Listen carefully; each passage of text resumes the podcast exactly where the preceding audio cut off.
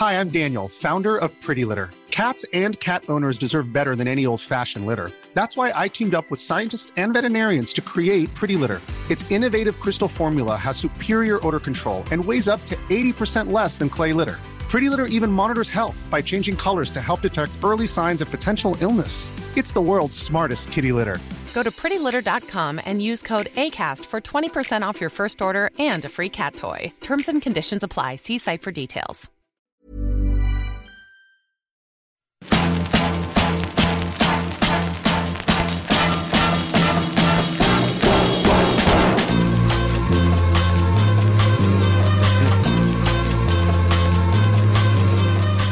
Ok, bah c'est reparti. Mais ouais, t'inquiète pas. Alors, attends, je vais ressortir ma petite intro parce qu'en plus, quand même. Voilà, allez, nous y sommes. Spotzol, le podcast du gravel et du bikepacking, épisode 161, ici Richard Delhomme. Aujourd'hui, je reçois à nouveau Zoé Chauderlot. Je dis juste reçois à nouveau car je n'ai pas trouvé de superlatif dési... Je n'ai pas trouvé de superlatif désignant la génialitude de Zoé, et j'ai jugé que l'accumulation de ces derniers serait à la fois longue et fastidieuse. Mais pour résumer brièvement, je dirais que Zoé c'est une sorte d'hybride entre Pocahontas et Léa Seydoux, version bikepacking. Il y a trois ans, nous avions retrouvé Zoé quelques semaines après le Tour Divide, et bien nous voilà à peu près au même point. Zoé s'est fait un voyage colossal en Europe, puis l'Italy Divide, puis le Tour Divide, qu'elle a abandonné pour des raisons qui ne regardent qu'elle, alors qu'elle était en passe de gagner. Bonjour Zoé. Hello. Bon alors pourquoi t'as abandonné? Ah, direct. euh, L'explication Ouais. serait assez longue. Bah oui, Euh, vu que ça ne regarde que 10 toi, je te pose la question. Ok. euh, Tout le temps que tu veux. Alors, j'ai fait la Tour Divide en 2019. Euh, j'ai fait en 20 jours. J'ai fini 21ème, je crois. Euh, C'était ma première course et euh, j'ai galéré du début jusqu'à la fin. C'était une année qui était assez rapide. C'était très roulant. Mais j'ai quand même galéré, j'étais pas préparée, mais j'ai poussé et j'ai fini. Mais déjà, à la moitié de la course, je savais que je pouvais mieux faire si je faisais pas toutes les conneries que j'étais en train de faire. Et je me suis dit qu'il fallait que je revienne. Euh, bon, il y a eu le Covid, donc en fait, 2019 était la dernière vraie Tour Divide qu'il y a eu. Euh, là, j'étais de retour en 2022 pour la première euh, édition depuis, avec le but de faire 17 jours. C'est pas un chiffre que je sortais de mon chapeau, c'était vraiment en voyant mon run de la dernière fois, en voyant comment je me suis améliorée en vélo, comment j'ai pris de l'expérience euh, en tant que bikepackeuse, euh, j'y suis allée. Si les conditions de 2019 avaient été rassemblées, je suis sûre que j'aurais pu faire 17 jours. Sauf que c'était une année terrible dans ces conditions. Euh, et au bout de 4 jours, en fait, le, il y a eu toutes les mauvaises choses qui puissent arriver sur une course euh, en matière de conditions météorologiques euh, qui se sont enchaînées, c'est-à-dire beaucoup de neige qui faisait peut-être 3 heures de hike bike, de, de portage sur les deuxième, troisième quatrième jours, associé à de la pluie, et ensuite un vent de face très très fort. On- sur la Tour des Vagues, on est sur des hauts plateaux dans le nord, donc euh, quand c'est un, fort vent de face, c'est pas des bourrasques, c'est euh, 30 ou 50 km heure de vent euh, à flux tendu euh, qui cesse pas. Donc, au bout d'un moment, j'ai compris que 17 jours c'était mort. Euh, surtout que dans le sud, il commençait à y avoir la mousson qui apportait de la boue, qui faisait que il y avait des détours qui allaient se faire, refaire, refaire, refaire. Euh, sur tous les premiers, tout le monde a fait un run différent, je crois. Donc j'étais dans ces conditions-là. Mon but de base, qui était de faire 17 jours, était impossible. Euh, et je me suis retrouvée à me demander pourquoi je continuais à rouler. C'est-à-dire que j'ai, je me suis rendu compte que j'ai une plutôt bonne mémoire des routes. Donc euh, je perdais une des choses qui est, qui est très belle avec, euh, avec ces courses et surtout la Tour Vagues, c'est que on est constamment en train de découvrir de nouveaux paysages, on évolue dans des biomes différents. Sur la première, la première fois que j'ai fait la Tour des Vagues, il y avait vraiment euh, l'envie de voir ce qu'il y avait derrière la montagne après. C'était dur, mais il y avait la curiosité de, continuer jusqu'au bout et de vouloir aller jusqu'au bout. Là, j'avais plus ça, je l'avais déjà fini. Euh, j'avais pas besoin de me prouver à moi-même que je pouvais aller au bout. Et en fait, j'avais pas pas la, la poussée de la découverte. Euh, et après ça, Bah, je savais plus trop pourquoi je continuais. J'ai passé toutes les conditions difficiles. Je voulais pas abandonner euh, en pleurnichant et en voulant rentrer chez moi parce que les conditions étaient, étaient très dures. J'ai passé toutes les conditions difficiles. Je suis arrivé au Colorado où ça commençait à être roulant. J'ai eu une très bonne journée. Et j'étais là, euh, j'étais 13e en tout, je crois, entre 12 et 14. Euh, j'étais première, euh, première femme. J'ai mené pendant toute la course. Et objectivement, j'étais en dessous de mes capacités. J'allais très bien. J'avais aucune blessure. J'avais juste euh, mes gros orteils qui faisaient un peu mal. Donc c'est vraiment des, des choses minimes. Euh, aucun problème mécanique. Je dormais plus de 6 heures par nuit, je crois, en moyenne. Donc j'étais en, super bon état. Et donc j'avais juste à dérouler, continuer. Euh, j'avais juste à faire des heures sur le vélo. Je savais que je pouvais garder Anna derrière moi. Je savais que je pouvais en fait euh, être première femme. Et ça aurait été dur de rattraper la personne devant moi, mais ouais, je pouvais me tenir une douzième, quatorzième position. Il n'y avait plus aucun écueil. Je m'étais prouvé à moi-même que je faisais beaucoup mieux, parce que euh, dans ces conditions terribles, bah, j'étais douzième, c'était génial. Euh, j'ai un peu perdu le- l'envie de continuer, parce que du coup, bah, j'étais à un rythme en dessous du rythme maximal auquel je pouvais aller. J'étais reposée. Euh, et je me retrouvais à faire des trucs stupides comme regarder Track Leaders et me dire Ah merde, Anna elle commence à me rattraper, il faudrait peut-être que je mette un petit coup de cul pour continuer à être première. Et je me suis rendu compte que tout ce que j'étais en train de faire, c'était faire des heures euh, pour me maintenir en, en place d'être euh, d'être première femme de la course. Et en fait, euh, en fait c'était stupide de faire ça. J'avais plus rien à prouver pour moi-même. Je pouvais pas faire les 17 jours que je voulais faire. Et je m'étais déjà montré à moi-même que bah, je l'avais dans la poche. Donc, euh, Mm. j'avais pas envie de continuer. Et j'avais, rien à découvrir après. J'avais pas, j'avais même plus envie de, j'avais pas envie de faire une dernière passe. J'avais même pas envie d'aller manger à Python. J'avais pas envie. Le riz là était pas là parce que à cause des feux de forêt. J'avais plus rien, plus rien à vouloir devant moi, quoi. Donc j'ai arrêté. Je me suis dit, il était, euh, je sais pas, 4 ou 5 heures du matin. J'étais euh, en train de rouler après Kremling et j'ai une espèce d'épiphanie de, en fait, je crois que j'ai fini pour moi. Et voilà. Aucun regret.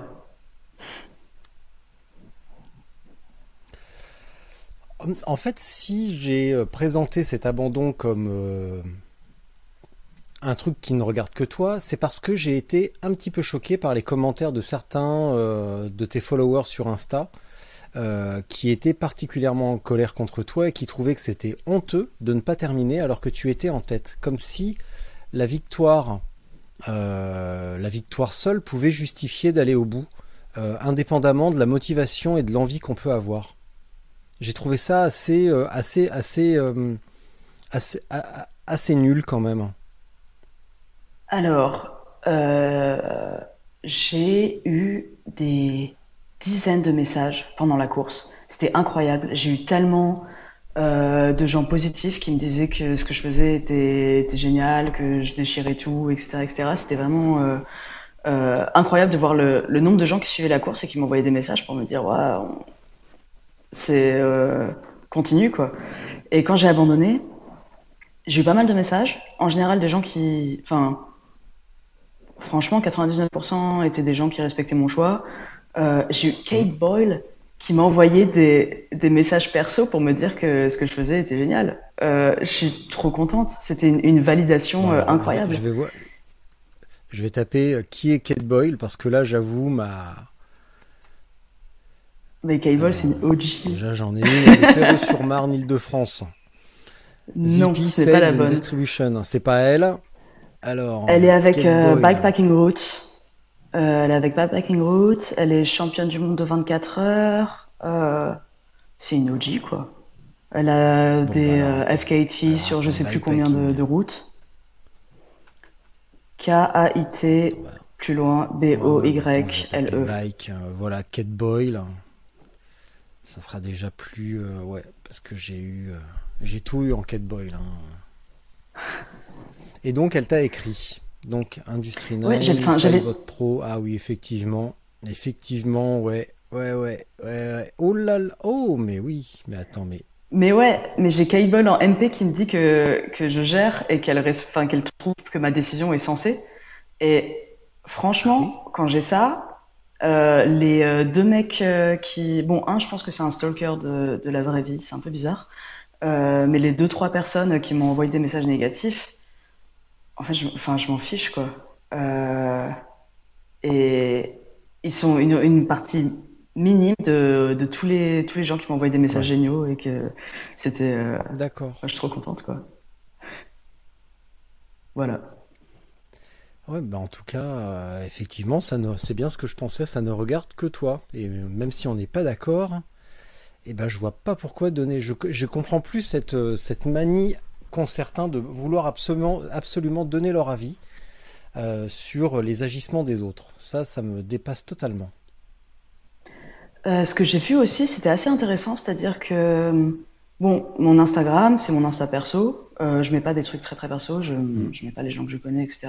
C'est principalement un Insta vélo, mais euh, je me considère pas comme euh, comme une influenceuse vélo. Je pose pas des trucs en disant I'm so grateful that blablabla. Bla, bla, bla, euh, mais j'ai l'impression qu'il s'est posé un espèce de de standard. Enfin, il y a une euh, comment dire, il y a une normalisation d'un discours euh, d'influenceur qui s'est fait, en particulier, je pense, chez les femmes qui font du vélo et qui sont un peu connues euh, sur Instagram, qui fait que les gens ont fini par avoir une attente d'un discours normalisé, euh, d'être euh, grateful, d'être positif, de dire, euh, de, trouver de la grandeur euh, dans la difficulté, etc., etc. Alors que moi, c'est mon Insta perso, je m'en fiche. C'était, il se passait que des trucs horribles. J'étais que à me plaindre, avec du second degré bien sûr, mais ouais, j'étais pas du tout enfin, il n'y avait pas de coucher de soleil, il n'y avait pas. Euh, euh, il y avait rien de ça, quoi. Et je pense qu'il y avait des gens qui étaient déçus d'une attente t'as pas, fait un, étrange. pas fait un selfie T'as pas fait de selfie dans le truc avec la, la tasse de café brûlante? Euh, Non, j'ai pas, j'avais pas mon petit grinder de café pour faire du café au lever du matin. Euh, mais voilà, je pense que ça a posé un espèce de standard de ce qu'on attend de quelqu'un, surtout une femme qui fait euh, du vélo et des aventures euh, sur Instagram, et que, euh, ouais. bah, en fait, moi, c'est mon Insta perso et je m'en fous, quoi. Tout simplement. Bah, il y a, hum, peut-être un truc aussi, c'est que toi, tu roules entre guillemets vraiment et vraiment beaucoup, et que quand tu dis faire des aventures, c'est des aventures qui, pour la majorité des pratiquants, sont inabordables, euh, sont euh, bien, enfin en tout cas en termes de difficulté et d'engagement physique, euh, sont bien au-delà. Et quand on parle des influenceuses, c'est devenu presque une blague. Euh, sans leur moquer de respect, la plupart ne roulent pas beaucoup et quand elles partent faire des aventures, c'est quand même des aventures tout confort, tout luxe. Donc, euh, franchement, et quand tu dis également, je sais Ouais, je sais pas. Moi, je, je, dois suivre donne, 300 personnes sur Instagram, donc j'en sais rien. Euh, je sais pas quel est le, mm. quelle est la démographie des influenceurs, influenceuses vélo sur, sur Instagram. Je sais vraiment pas parce que je, je suis que 300 personnes, dont euh, peut-être la moitié font du vélo et, et c'est des gens qui roulent fort, quoi. Donc c'est un monde qui m'est inconnu et c'est pour ça que ça me fait marrer d'être jugé par rapport à un standard euh, qui m'est complètement étranger. Il y, avait, il y avait eu plein d'études depuis bien longtemps. Maintenant, ça fait une dizaine d'années que Instagram existe. Et il y a une normalisation des, des, de l'esthétique, une normalisation, comme tu l'as dit très justement, du discours. Et, euh, et effectivement, tout le, on peut voir que tout le monde s'exprime à, à, peu près de la même manière, exprime les mêmes choses de la même manière au même moment. Et c'est c'est vrai, oui, tu as, as, certainement été victime de la standardisation euh, et de la normalisation des, des émotions et des, des discours. C'est même sûr. D'ailleurs, si tu le ressens ainsi, bah, tu as peut-être raison. Tu as certainement raison d'ailleurs. Je ouais, pense. victime, je sais pas, je l'ai quand même bien vécu, mais euh, c'était plutôt une, euh, une, étrange, une étrange expérience sociologique de, de recevoir ouais. ces messages. Alors que pendant ton voyage en Europe que tu as fait en avril, ou peut-être même avant, parce que j'ai pas tout suivi, puis ensuite l'Italie Divide, est-ce que tu as eu les, ouais. mêmes, les mêmes choses? Alors, euh, en matière de. Tu peux, on, peut on peut faire un petit retour sur le voyage en Europe? On peut faire un petit retour le sur voy... le voyage en Europe? Lequel? Euh... Lequel? Alors attends, je vais reprendre mon petit Instagram moi aussi parce que bon, malgré tout, euh, même si je suis un de tes plus grands fans, Euh, je ne te fait- pas nuit et jour. Alors, j'ai fait un tour sur route en mars euh, cette année. Ouais. En Espagne, je suis remontée, euh, je suis remontée jusqu'à, j'ai arrêté à Dijon parce que les conditions météo étaient ridicules. Et sinon, avant ça, j'ai Alors, fait. moi, j'ai vu passer un premier truc avec ton Santa Cruz. Ouais, c'est mon nouveau vélo. Euh, ouais, alors ça, euh, j'ai fait un tour sur route. Je suis juste euh, remontée d'Espagne. C'était tranquillou. Il y avait juste beaucoup de vent. Rien à signaler. Ouais. Bah, c'était un tour à vélo, quoi. Non, c'est que je suis en... Bah voilà, ouais, ouais. Donc, euh, et l'autre, parce que moi j'ai vu plein de trucs à travers l'Espagne, j'ai vu des paysages espagnols euh, à couper le Ouais, souffle. alors- Là, je suis devant une photo à Goraf, euh, à Ouais. Alcón. Alors, un truc euh, pas mal que j'ai fait, c'est en 2020-2021. Bon, ça a été fait entre, entre les, les confinements, les restrictions, etc., etc. Euh, c'est un peu né du fait que j'ai passé pas mal de temps chez moi pendant les confinements à regarder des cartes, euh, d'essayer de faire une route géante Mhm. en, de VTT euh, en Europe. J'ai pas réinventé la roue, j'ai juste regardé des itinéraires cyclables de VTT qui existaient déjà. J'ai fait des transitions entre et en fait je l'ai fait en entier pour voir si ça marchait et euh, j'ai un peu j'ai scouté les trucs qui allaient pas en, en faisant un peu des tours pour voir ce qui passait le mieux.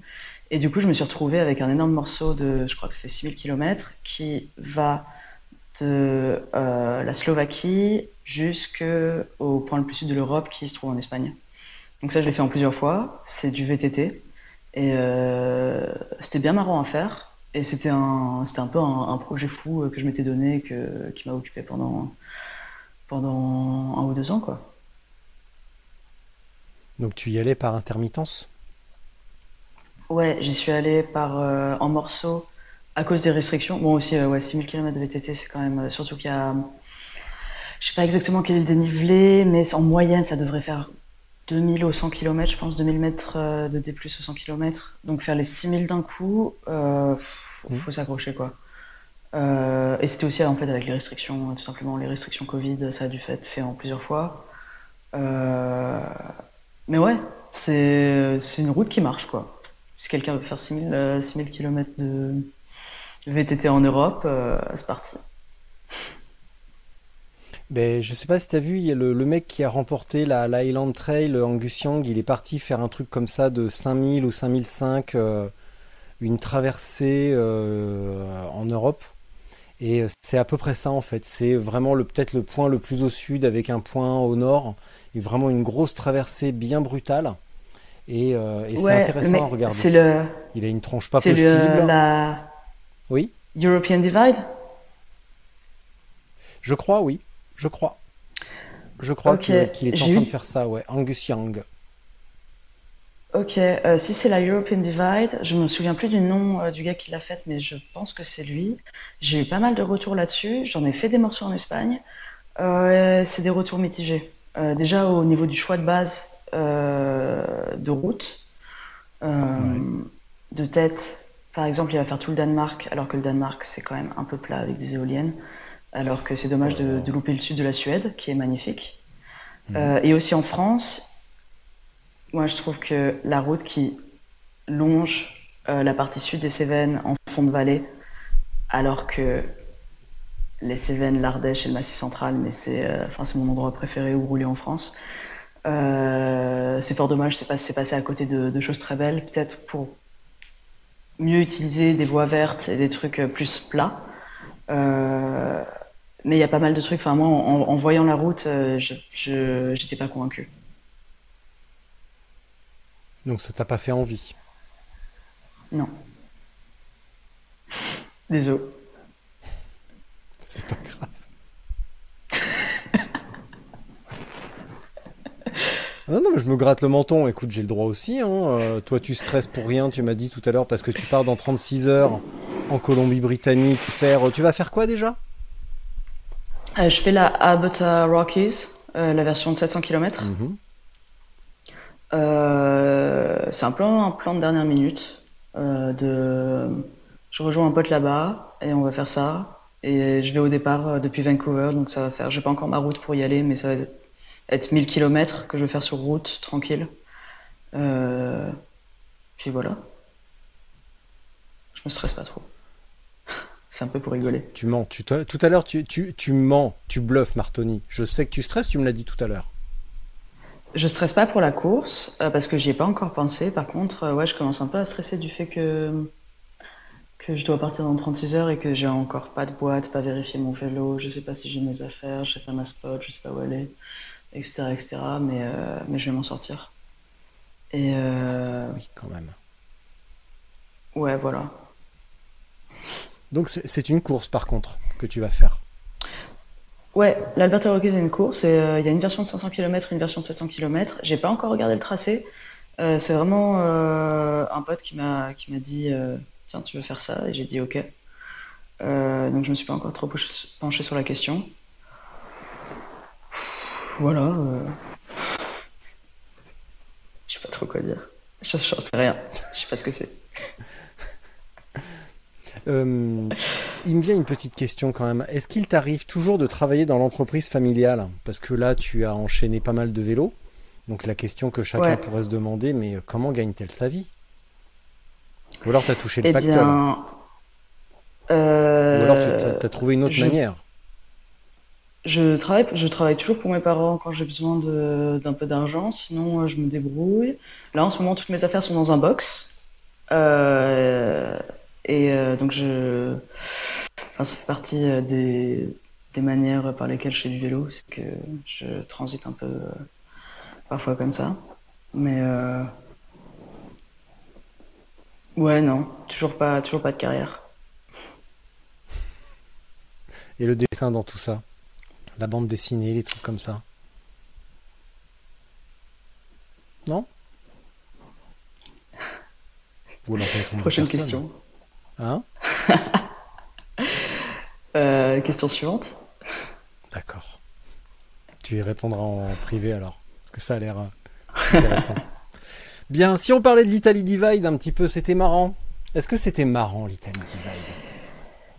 Alors c'était drôle. Euh, l'organisation et l'organisateur sont absolument désastreux. J'ai jamais vu quelqu'un d'aussi désorganisé qui s'était dit qu'il allait être organisateur professionnellement. Euh, j'y suis, j'ai contracté une bronchite peut-être trois semaines avant le départ, deux trois semaines avant le départ. Je pensais qu'une bronchite c'était quelque chose qui durait une semaine en fait. Ça dure trois, trois bonnes semaines. C'était quasi guéri euh, au départ de la course, donc j'ai roulé fort. Et en fait, dormir en bivy dehors euh, dans l'humidité, ça m'a, ça a refait partir le truc. Au bout de deux jours, je, enfin, je, crachais des glaires de poumons et je, je toussais tout le temps, tout le temps. C'était, euh, enfin, je pouvais plus rouler. En fait, je toussais tellement que je pouvais pas respirer assez euh, pour grimper. J'avais mal aux muscles euh, de, de manque d'oxygène tellement j'étais en train de tousser sur euh, sur les montées. Donc c'était pas pas viable.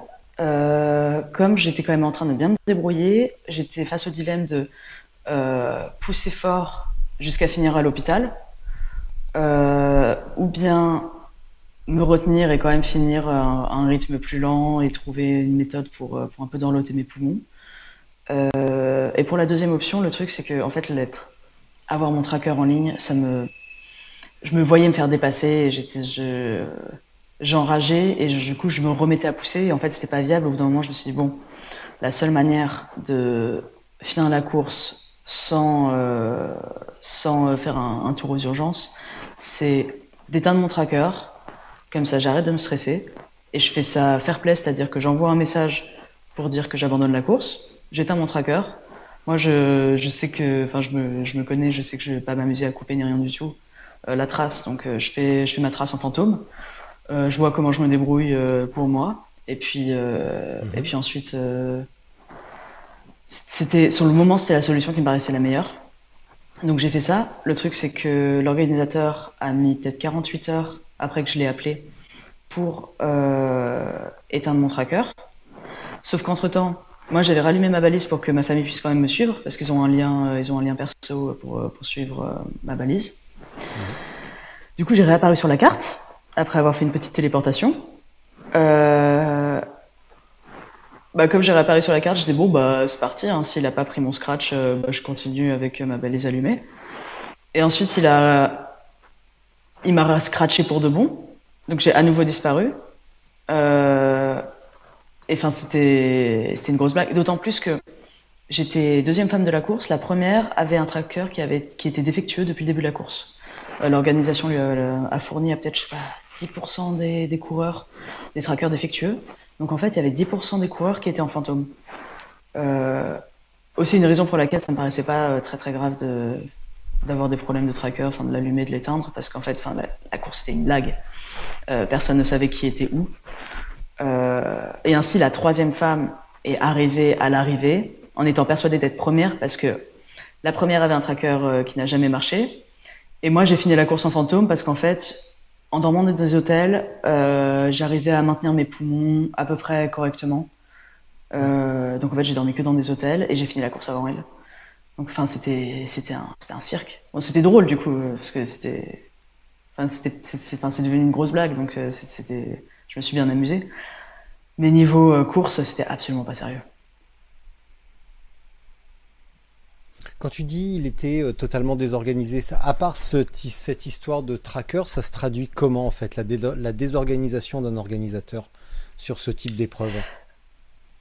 Eh ben, disons que j'ai roulé avec euh, Nelson Trees, qui est le gars qui organise la Silk Road, qui organise l'Atlas, qui est connu mm. pour être un organisateur organisé. Et Nelson euh, pouvait pointer avec exactitude beaucoup, beaucoup, beaucoup de manquements euh, de l'organisateur. Euh, c'était assez drôle, euh, c'est assez drôle à écouter. tracker défectueux, communication avec les, c'est-à-dire que le gars avait tous nos mails. quand il y a eu un pont qui était fermé et qu'il avait un détour à faire, la manière la plus intelligente de communiquer à tous les coureurs est d'utiliser le mail parce qu'on va les recevoir. À la place de ça, il allait faire des trucs style euh, poster le lien sur Insta, sachant que les liens sur Insta sont pas cliquables. Euh, et que nous, on était en course, on n'avait pas que ça à foutre de, de recopier euh, les lettres une à une, euh, etc., etc. Et puis personne ne s'amusait à checker son Instagram pour avoir des nouvelles de l'Italy Divide euh, via l'Insta officiel. C'était que que des petits trucs comme ça qui, qui montraient un, un, manque de sérieux monumental. les arrivées n'étaient pas timées, à part par nos trackers. Euh, mais c'est-à-dire que comme 10% des gens avaient des trackers défectueux, en fait, moi, je ne sais pas absolument pas combien de je suis arrivé. Et aucun moyen de savoir. Euh... Bref, c'était assez étonnant euh, et assez intéressant à voir comme euh, manière de faire très italienne.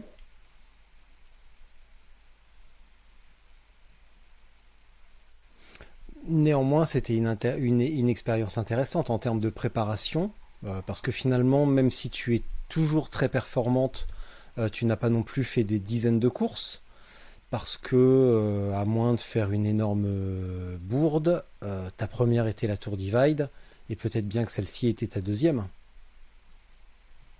J'ai fait la French Divide. Ah en 2019. Oui, oui, oui, oui, oui. Ouais. Oui, tu l'as faite, ouais.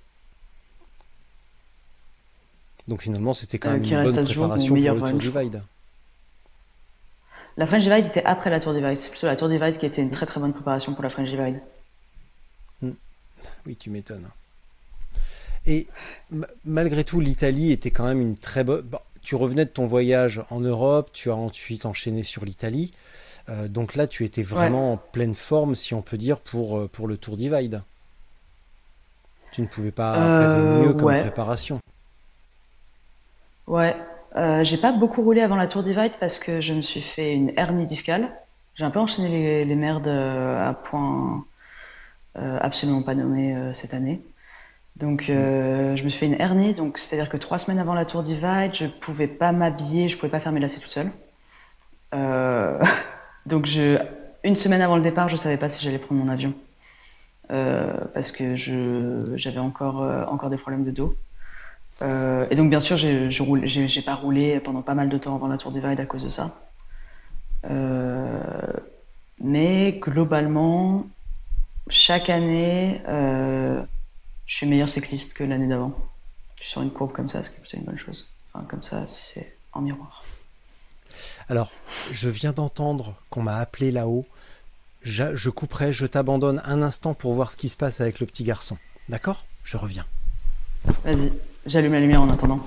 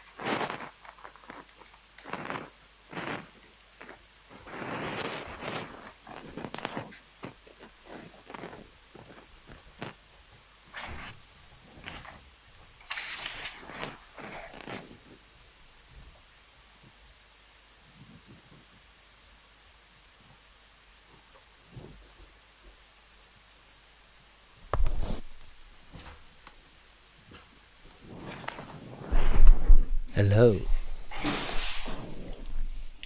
J'ai allumé la lumière en attendant. Ah mince. Allô? Zoé, m'entends-tu? Je t'entends. Voilà. Et à l'instant, tu viens de me dire, euh, je suis une, dans, sur une, une courbe euh, de progression euh, plutôt, plutôt pentue. Et c'est justement ce que je voulais te dire parce que tout à l'heure tu m'as dit euh, j'ai beaucoup progressé à vélo entre le Tour Divide 2019 et cette année. Euh, à quoi tu attribues cette euh, question bête hein, À quoi tu attribues cette progression et comment elle se traduit? Sur de la longue distance, sur du bikepacking comme ça, sachant que tu ne fais pas des, des trucs très courts, que pour toi un truc court ça serait un BRM 300 comme tu as fait au printemps.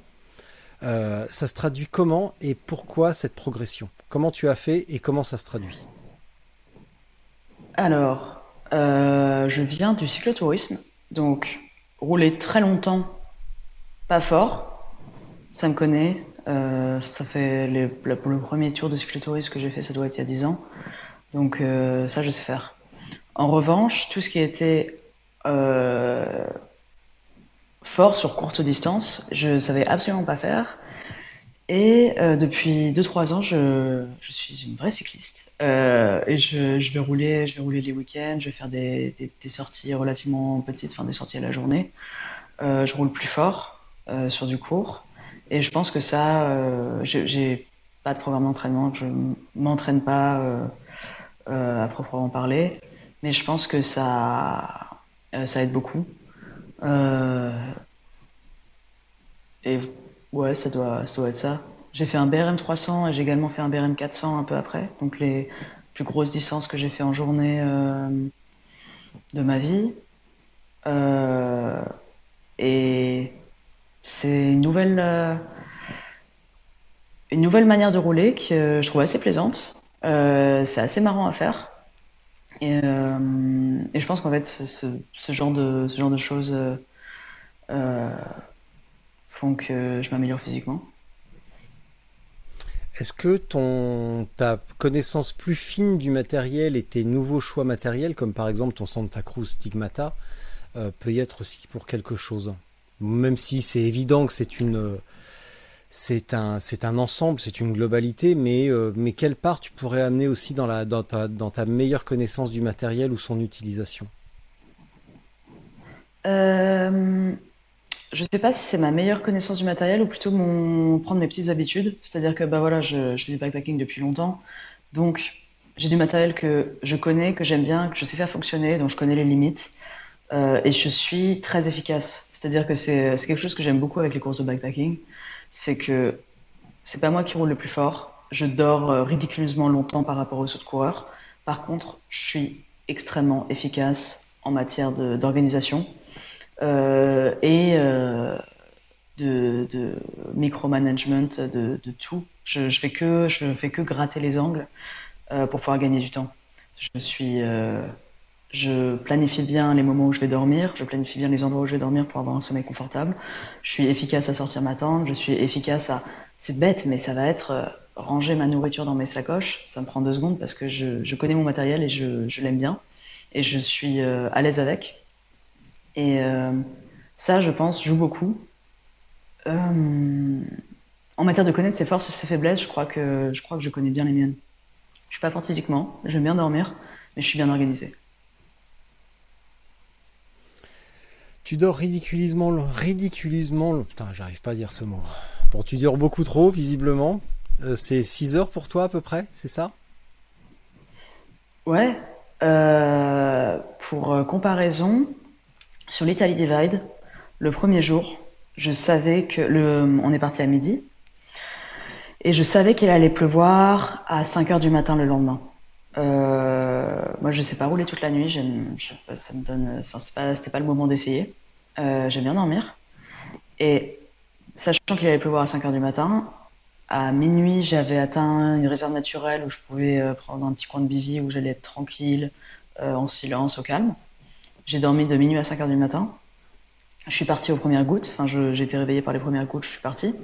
Donc j'ai dormi relativement longtemps par rapport aux, gens qui, par question de principe, euh, ne s'accordaient qu'entre 0 et 3 heures de sommeil le premier jour, par, plus par principe que par logique. Et le matin, à la première boulangerie, je croisais des gens qui n'avaient euh, pas dormi et qui étaient lessivés. On était sous la pluie, donc euh, pas moyen de faire une petite sieste. Euh, ils étaient lessivés d'avoir, euh, roulé toute la nuit. Et on était, donc il devait être 6 heures du matin, donc la course durait depuis 18 heures. J'avais dormi 5 heures, donc j'avais dormi quasi un tiers de la course. Et je sais pas comment ces gens ont fait pour être d'un tiers moins efficaces que moi. Euh, pour arriver au même point Est-ce que c'est moi qui. Enfin, c'est une combinaison de rouler légèrement plus vite, rouler beaucoup plus efficacement, euh, qui fait que, qui fait que j'étais au même point qu'eux, alors que j'avais dormi 5 heures et eux 0.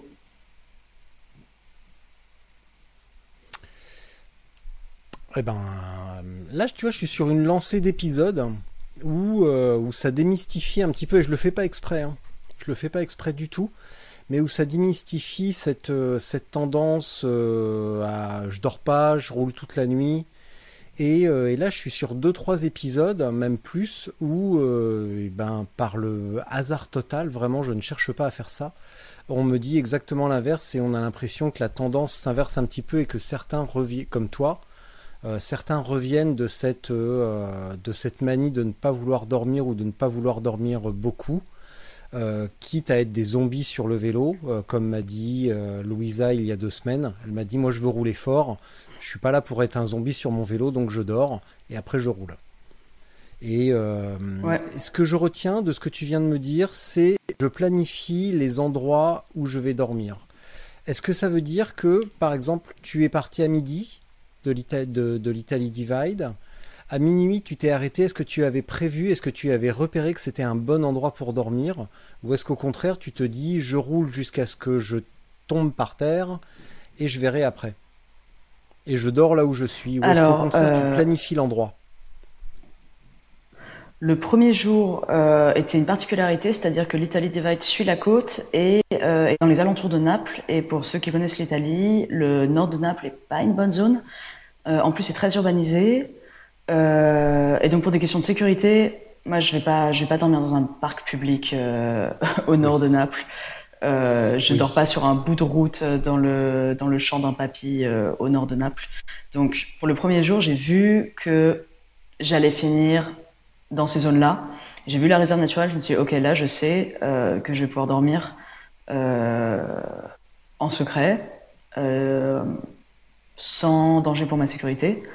Et le fait de savoir ça euh, était beaucoup plus tranquillisant que me dire merde, mais où est-ce que je vais dormir? Dans quel fossé je vais me trouver? Et c'est aussi un, facteur. Euh, enfin, je, je fais partie des gens un peu stressés. Et rouler sans savoir, euh, me dire ok, j'ai sûrement fini dans un fossé dégueulasse.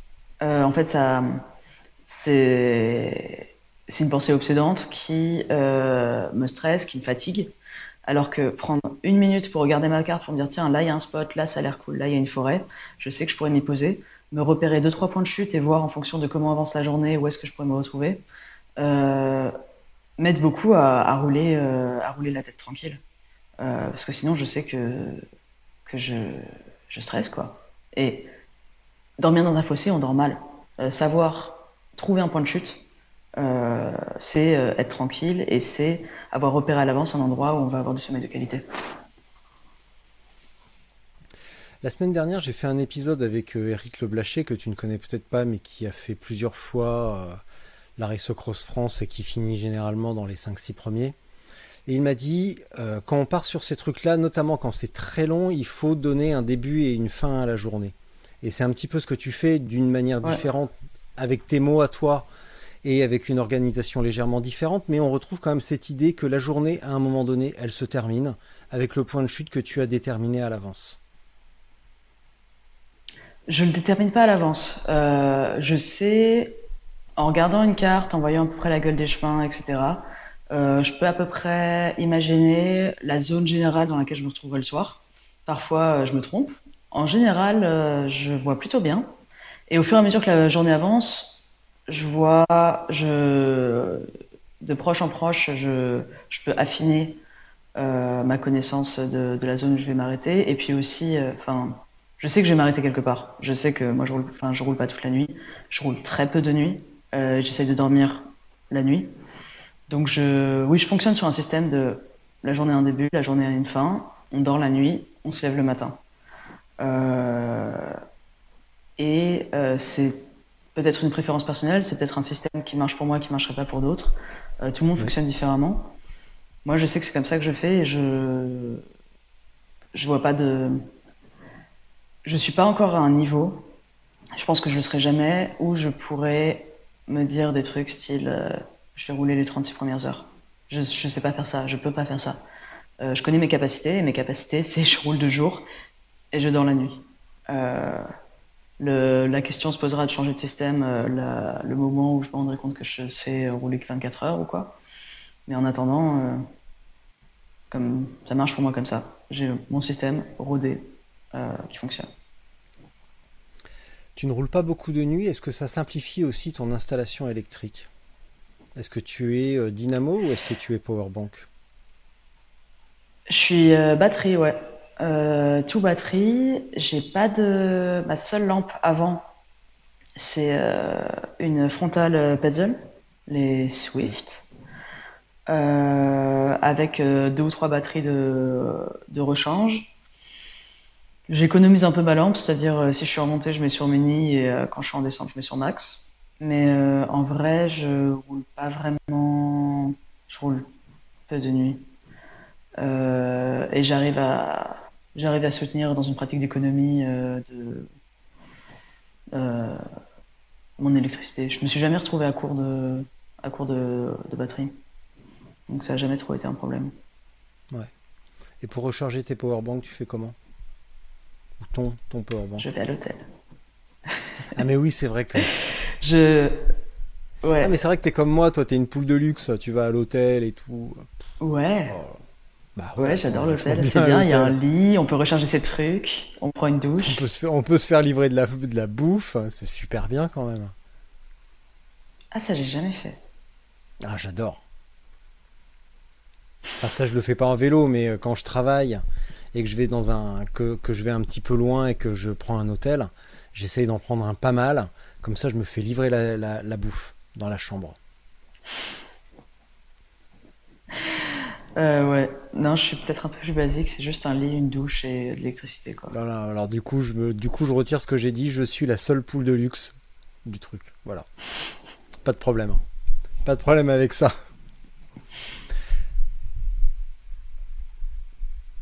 Et après sur la gestion de ton, euh, de ton allure, parce que tu roules beaucoup, donc visiblement tu roules la journée, tu roules pas la nuit, tu dors. Euh, ça veut dire que tu as quand même, même si tu dis que tu n'as pas des grosses capacités, je n'en crois pas une seule seconde, ça veut quand même dire que tu dois quand même rouler à un moment donné un petit peu fort, ou en tout cas un tempo relativement soutenu, pour euh, rattraper 5 heures de riding, de roulage, Euh, certes, par rapport à des gars ou des nanas qui vont dormir que une, deux, trois heures, qui vont être zombiesques sur leur vélo, quand même. hein. Hmm, non, je roule pas fort.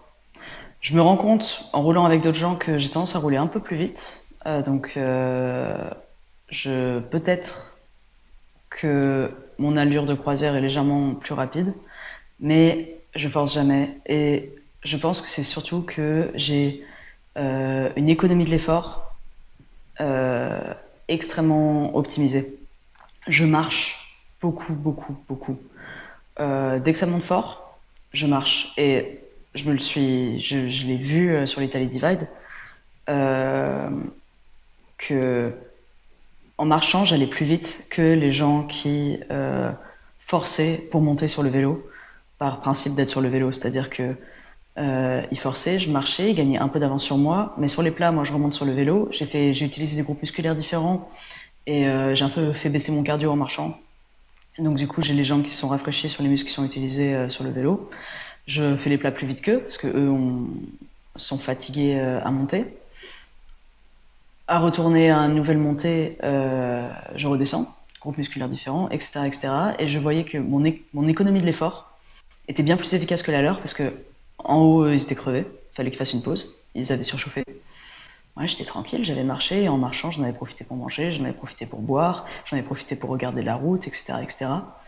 Euh, je sais que euh, mes capacités physiques seront à entraînement égal euh, ou à comment dire à motivation égale, toujours inférieure à celle d'un homme qui ferait mon poids et ma taille. Parce que euh, euh, biologiquement c'est comme ça. Mais là où je peux gagner, c'est en ayant une extrêmement bonne économie de l'effort. Euh, parce que je sais que j'ai des capacités réduites, je m'accorde plus de temps à réfléchir à comment, les optimiser. Tandis que je voyais bah, des gros bourrins qui faisaient des gros bourrins et qui se crevaient à la tâche. Donc ça, c'est à mon avantage. Alors et maintenant, ton but de vie, c'est quoi? Parce que si tu croyais que c'était le Tour Divide et que finalement ça ne l'est pas, alors après ça peut être privé, t'es pas obligé de répondre, hein, mais en termes de vélo? En termes de vélo, Après, là, je je sais pas. que, je sais que t'as un que- but, c'est parce qu'on va déjeuner ensemble en septembre, mais ça, pff, ça va aller, ça va se faire, ça. hein. T'inquiète. je sais pas si je serai là en septembre. Eh ben, ça sera en octobre. Euh, Ça sera un en but octobre. de vélo? Ok. Euh, but de vélo.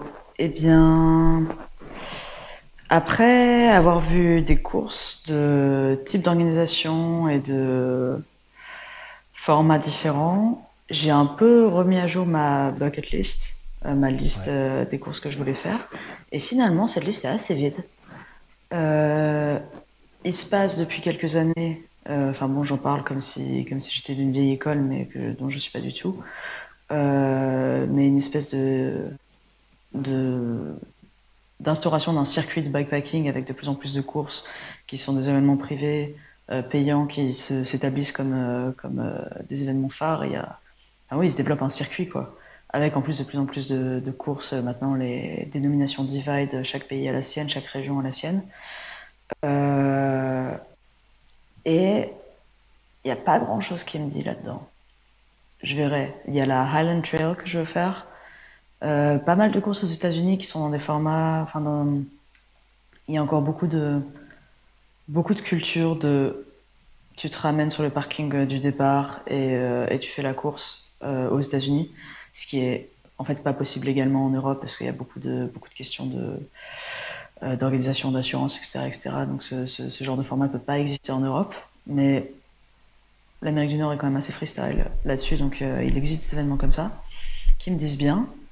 Mais sinon, euh, il a plus de, j'ai plus de, phares euh, que je voudrais dépasser. Et je me suis également rendu compte que j'étais peut-être pas si bonne coureuse que ça, dans le sens où bah, j'ai abandonné mes deux dernières courses avec beaucoup de un esprit YOLO que je ne me connaissais pas. Je pensais être très compétitive et, et avoir la niaque, mais en fait, je me suis prouvé à moi-même que je faisais beaucoup mieux que ce que je pensais. Et euh, je sais pas si, euh, si je suis vraiment une vraie, une vraie coureuse.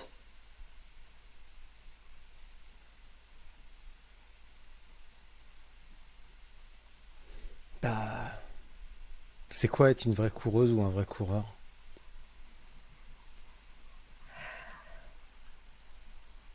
Hmm. Vouloir gagner Non, je sais pas, et Ça, veut- ça veut dire quoi gagner? Ça veut dire juste euh, aller plus vite que les Bah autres? justement, vouloir. Ouais, vouloir gagner, je sais pas moi, vouloir gagner un, vouloir gagner un classement général plutôt que vouloir faire du mieux qu'on puisse. Euh, Vouloir s'établir dans un circuit. Je sais pas moi, vouloir avoir des t-shirts avec écrit finisher derrière. Finisher dans le cas de la, de la- de l'Italy Divide qui a une faute d'orthographe massif, euh, massif sur son t-shirt. En plus, Euh, ouais, c'est bon ça. quoi? C'est pas mal ça quand même. Une faute d'or- une faute d'orthographe sur un t-shirt, c'est c'est balèze. Ils l'ont fait plusieurs années de suite. Euh, Encore un, un, un- un bel exemple de capacité d'organisation de l'organisation de l'Italie Divide.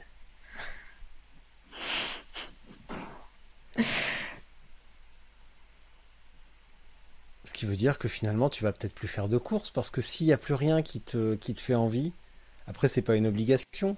Euh, tu adores voyager, tu es très bonne là-dedans, tu viens de là. Mais euh, est-ce que tu vas reprendre euh, la, la Highland Trail Et bah ouais, c'est cool, mais elle me fait, elle me fait très envie aussi. Bon, là, manifestement, après ce que je viens de confesser, euh, je suis pas encore prêt, mais je le serai un jour. Et euh, euh, Qu'est-ce que tu pourrais faire de plus? Tu t'es prouvé que tu avais réussi à faire un truc, mais est-ce que tu pourrais pas essayer de, bah, progresser la nuit? Parce que tu me dis, euh, j'avais posé la même question à Fanny Bensoussan. Elle me disait, moi je suis pas capable de faire ça. Et je lui avais demandé, est-ce que tu le sais ou est-ce que tu le penses? Et toi, tu, est-ce que tu penses que tu peux pas rouler la nuit ou est-ce que tu le sais? Est-ce que tu penses, est-ce que tu, tu Ah, moi, sais je pense que je peux rouler la nuit, mais je sais pas si j'ai davantage envie. non-stop? Ah ben ouais, voilà. Ah non, moi je pense que je peux rouler dav- davantage non-stop, mais est-ce que j'en ai vraiment envie? Enfin, euh, il est intéressant de repousser ses capacités pour voir quelles sont les limites du corps et quelles sont les limites de son corps. Mais il y a un moment où faut se souvenir qu'on fait ça pour s'amuser, parce que en vrai, ça sert à rien de faire du vélo pendant 24 heures. Ça sert absolument à rien. C'est juste pour déconner, c'est une blague. Euh, et est-ce que j'ai envie de le faire? Euh, je, je suis capable de pousser assez loin dans la douleur euh, et dans l'inconfort avec un but juste pour me prouver des choses à moi-même comme une bonne tête de mule. Mais il y a une limite à ça, il y a une limite à, à pas s'amuser juste pour se prouver des choses à soi-même. Et rouler nuit, c'est dangereux, pas très agréable. Et je sais pas si j'ai vraiment envie de le faire. Enfin, pour faire quoi? Pour augmenter mes capacités à faire des courses, pour pouvoir rouler, euh, je sais pas moi, 48 heures de, suite pour, euh, pour quoi? Pour, euh, pour rien. Au bout d'un moment, je, je verrai plus pourquoi je fais ça. C'est trop.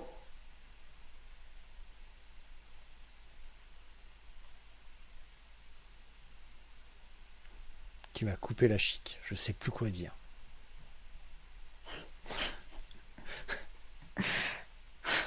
Là, les gens qui écoutent vont se dire Putain, Zoé, elle est trop forte. Elle a, elle a réussi à lui couper le sifflet à ce connard.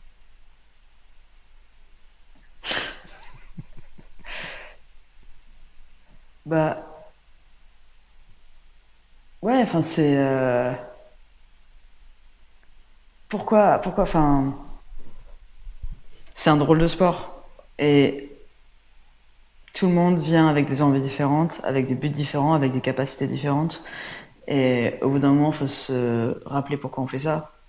Il y a rien à gagner, euh, il y a rien à perdre à part son honneur euh, et sa santé. Et faut voir où est-ce qu'on met la limite pour soi. Euh, moi, je sais que quand j'arrêterai de m'amuser, quand je verrai plus d'intérêt personnel, quand j'aurai atteint un palier de dépassement euh, qui me convient, bah, j'arrêterai. Enfin, me connaissant, je pense que ça va se passer comme ça. Après, euh, tout le monde change d'avis et tout le monde a des envies qui évoluent. Euh, ces derniers temps, je me suis bien amusé à faire des brevets.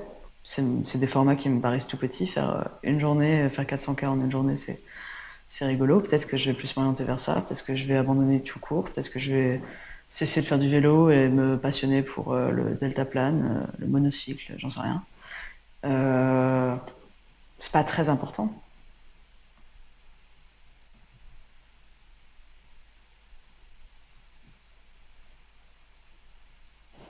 J'ai quand même envie de te demander d'où vient ce détachement. T'es super détaché par rapport à ce que tu fais. Ça me fait penser à un bouquin euh, sur le hmm. tir à l'arc japonais, où il faut être totalement détaché pour que ça se passe bien. Et que plus on s'accroche, moins ça se passe bien.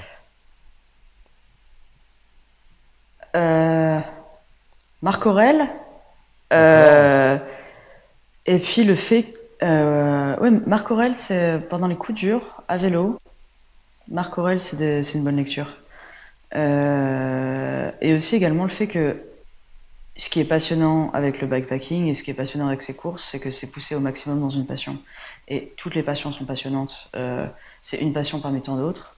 Mais ce qui est chouette, c'est d'être passionné par quelque chose. Et peu importe l'objet.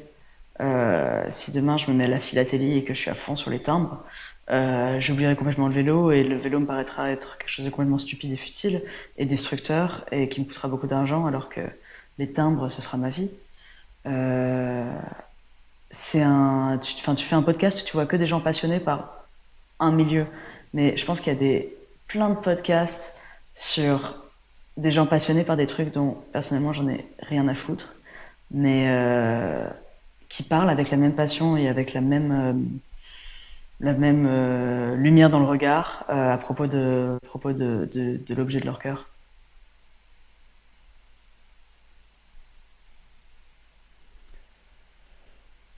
Bien. Je vais t'abandonner ici parce que manifestement euh, ce soir euh, je suis à court. Donc euh, parce que je vois pas vraiment ce que je pourrais. Il n'y a, pas grand chose à ajouter. C'était. tu as parfaitement résumé la décontraction totale et, finalement une, orientation très intéressante, même pour les courses. évidemment pour le voyage, mais aussi une, une, une voie un petit peu de la raison euh, qu'on devrait entendre, un tout petit peu plus, qu'on commence, comme je te le disais tout à l'heure, à entendre un petit peu plus, mais qu'on devrait entendre euh, beaucoup plus. Euh, donc je vais te laisser pour ta minute de solitude, et je te retrouve après. Quand tu auras fini, je te retrouve. Ok. Ça marche.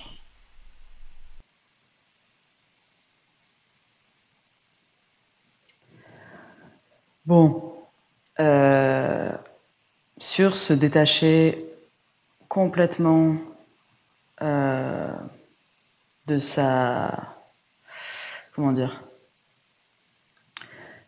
sur le fait que toutes les passions sont passionnantes et que le vélo est une passion comme une autre et qu'on peut se passionner de quoi que ce soit. Je dis ça aujourd'hui, peut-être que je dirais le contraire demain et que le vélo c'est quand même trop cool, j'en sais rien. Euh, mais ouais, faut se rappeler que c'est pas non plus euh, le truc le plus important de la vie et que euh, tout se vaut d'une manière ou d'une autre. Euh, bref, je sais pas si j'ai beaucoup plus à dire là-dessus. Et puis j'ai beaucoup conduit aujourd'hui, je suis un peu fatiguée. la dernière fois, j'étais sur un bureau et je ne savais pas quoi dire et j'avais Garépé devant moi. J'ai perdu mon livre, je relisais La jument verte de Marcel Aimé, mais sinon, un petit Giono, c'est toujours ça. Euh, pour ceux qui écoutent l'audio et non pas la vidéo, euh, j'ai retrouvé Deux cavaliers de l'orage de Giono, qui fut une de mes premières. Euh, pardon, un de mes premiers crushs littéraires, qui m'a beaucoup inspiré à voyager. Très bon romancier, je conseille. Et sinon, Marcel Aimé, La jument verte, petit roman grivois, que j'ai égaré, que je retrouverai probablement ce soir. Voilà, c'était la minute littérature. Je sais pas depuis combien de temps euh, ça tourne.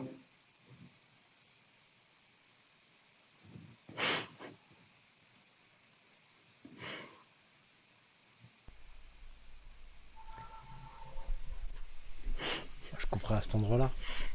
Et puis voilà. Allez, attends, je coupe l'enregistrement. J'ai pas de timer. Ah,